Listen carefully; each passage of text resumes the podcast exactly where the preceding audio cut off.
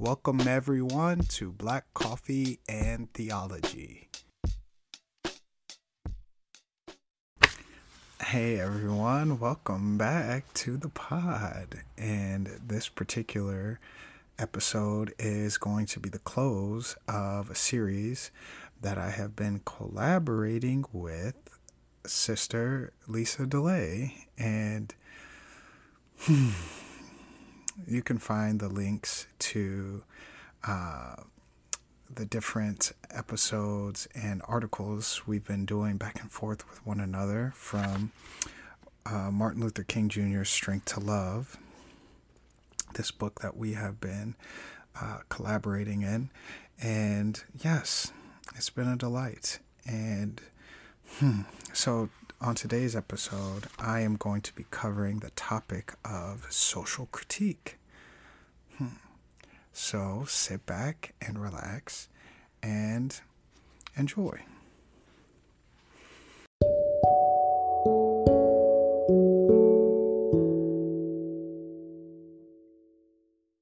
So, the topic of social critique is very interesting, and we picked that theme because what I find interesting about Dr. King is his ability to weave the gospel and what we typically think of the gospel is mostly being interested with spiritual matters, but what Dr. King is able to do is weave the gospel in with uh, very salient points of reference uh, of observations of what's going on both politically in America and globally in the world. These religious observations, even outside of his own religious um, uh, uh, uh, point of view. And so, but socially is what I want to zero in on. He's able to really hone in on what's going on socially and around America, right? And so he grounds himself in his his social location, and he's able to speak a word in due season. He's able to to really look around himself, and from that place, speak uh, a gospel message. He's able to speak very salient points, right? And so, one of the the clearest things is in chapter ten. He has this chapter that's called How Should a Christian View Communism? And it is very interesting because one of the arguments uh, that is given against Dr. King uh, that you'll find from time to time is that he was a communist. um, and uh, in this chapter and other places, he very much refutes communism. And so I want to cover just a couple things in this chapter and say a few other things about Dr. King's social critique.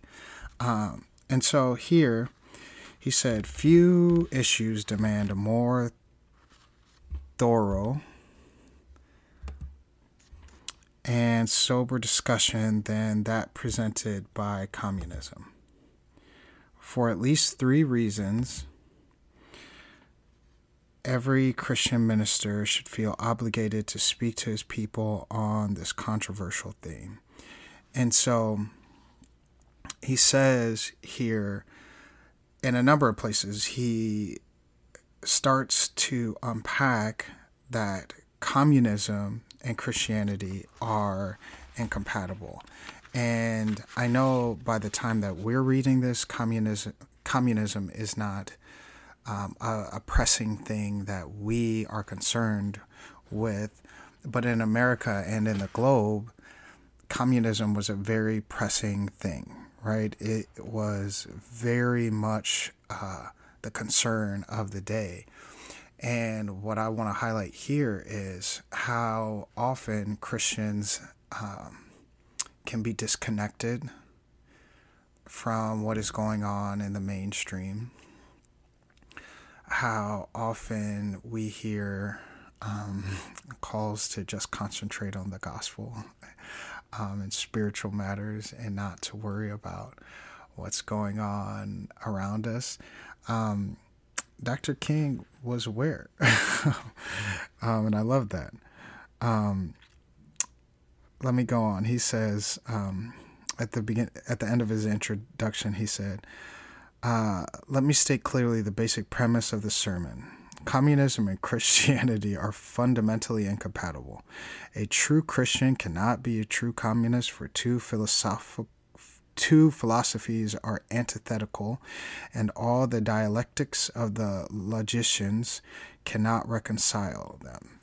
And so he begins to unpack that. Um, and so he says clearly there that you can't reconcile these two things um, at all.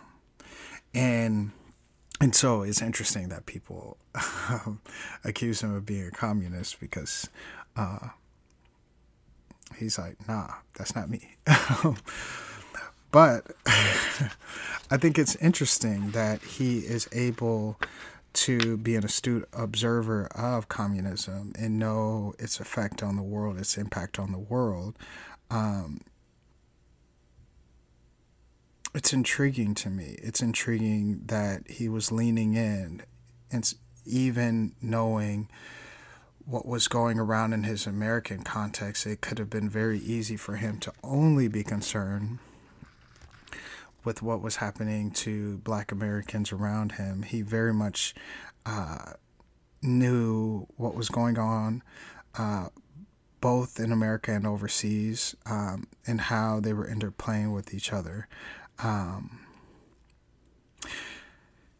he says at one point the trouble with communism is that it has neither a theology nor a Christology. Therefore, it emerges with a mixed up anthropology. Confused about God, it is also confused about man. And and and that seems to be what is driving some of his energy. Um, hmm and something to think about. And and so for him, a man who very much much was embracing of other religious folks. It wasn't that he couldn't find space for uh, religious pluralism. It seemed to be that um, communism was all mixed up for him and where it ended up. And later, he makes this uh, point. He says uh, that it did have a space for social justice. He says at one point, the theory, though surely not the practice of communism, challenges us to be more concerned about social justice.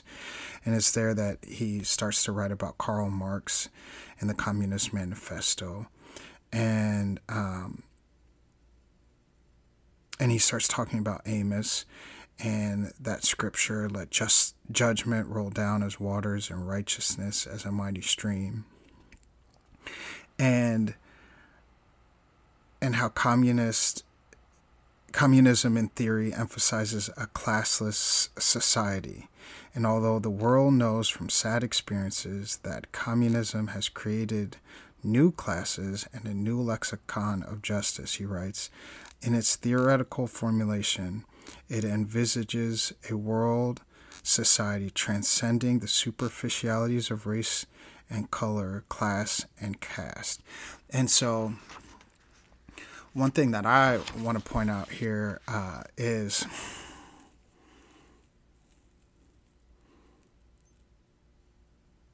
communism was pointing out social justice issues and what King seemed to what seemed to rub King wrong was how do we get to the justice, right? How how do we get to that that justice that that that that we seek?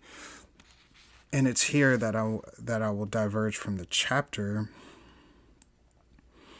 um, what I love about King and what I'll say about social critique in general is that he seemed to be ever vigilant to how does my understanding of God, how does my understanding of the scriptures, how does my understanding of who Jesus is, his character and his nature inform the way that I see America, inform the way that I see righteousness, inform the way that I see justice, and how can I walk uh, securely? How can I walk uh, these things out?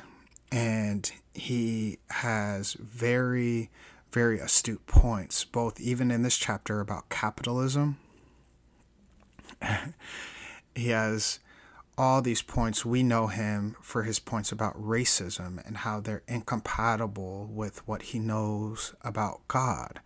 And so these are social critiques, these are biblical critiques, these are Christian critiques. Um, and I find that so moving as a minister. And it, it is also impressed upon me to know that other ministers of the gospel, especially white ministers, but even black ones, did not agree with him at the time. Others, with the same information, arrived at different conclusions. Some thought he was being too radical. Some wanted him to wait. Some wanted him to be nicer. Some thought uh, that he would receive justice on the other side. And I want to point that out because by him offering social critiques of the government, of capitalism, some thought that it was not right, right? Some thought that a minister's place was being in the pulpit, not being at protest, right? Um, we have this vantage point in history now where we see all of the good that came from what King did, but many did not agree with him at that time, right? Um, many. we have this privileged place, and what has moved me as a theologian is I want to combine my study of the Word and my my my time in prayer and my theological uh, training to I want to combine that with prophetic insight and um, and a walking out that mirrors what I see in King, you know, and I I'm moved by that social critique piece that I see all throughout this book, Strength to Love. Uh, his ability to call out capitalism moves me. His ability to call out racism, right? So, with that said, social critique, I love it. That prophetic text and that prophetic voice that we find in King, may it be so in our generation. Amen and amen.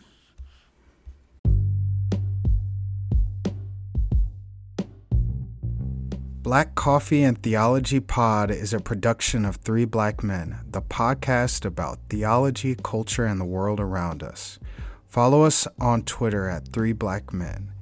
If you like the content that you are receiving here and want to receive more, whether that is in longer conversations, essays, devotions, and videos from either myself, Sam, or Trey, please sign up for for our Patreon at patreon.com slash three black men.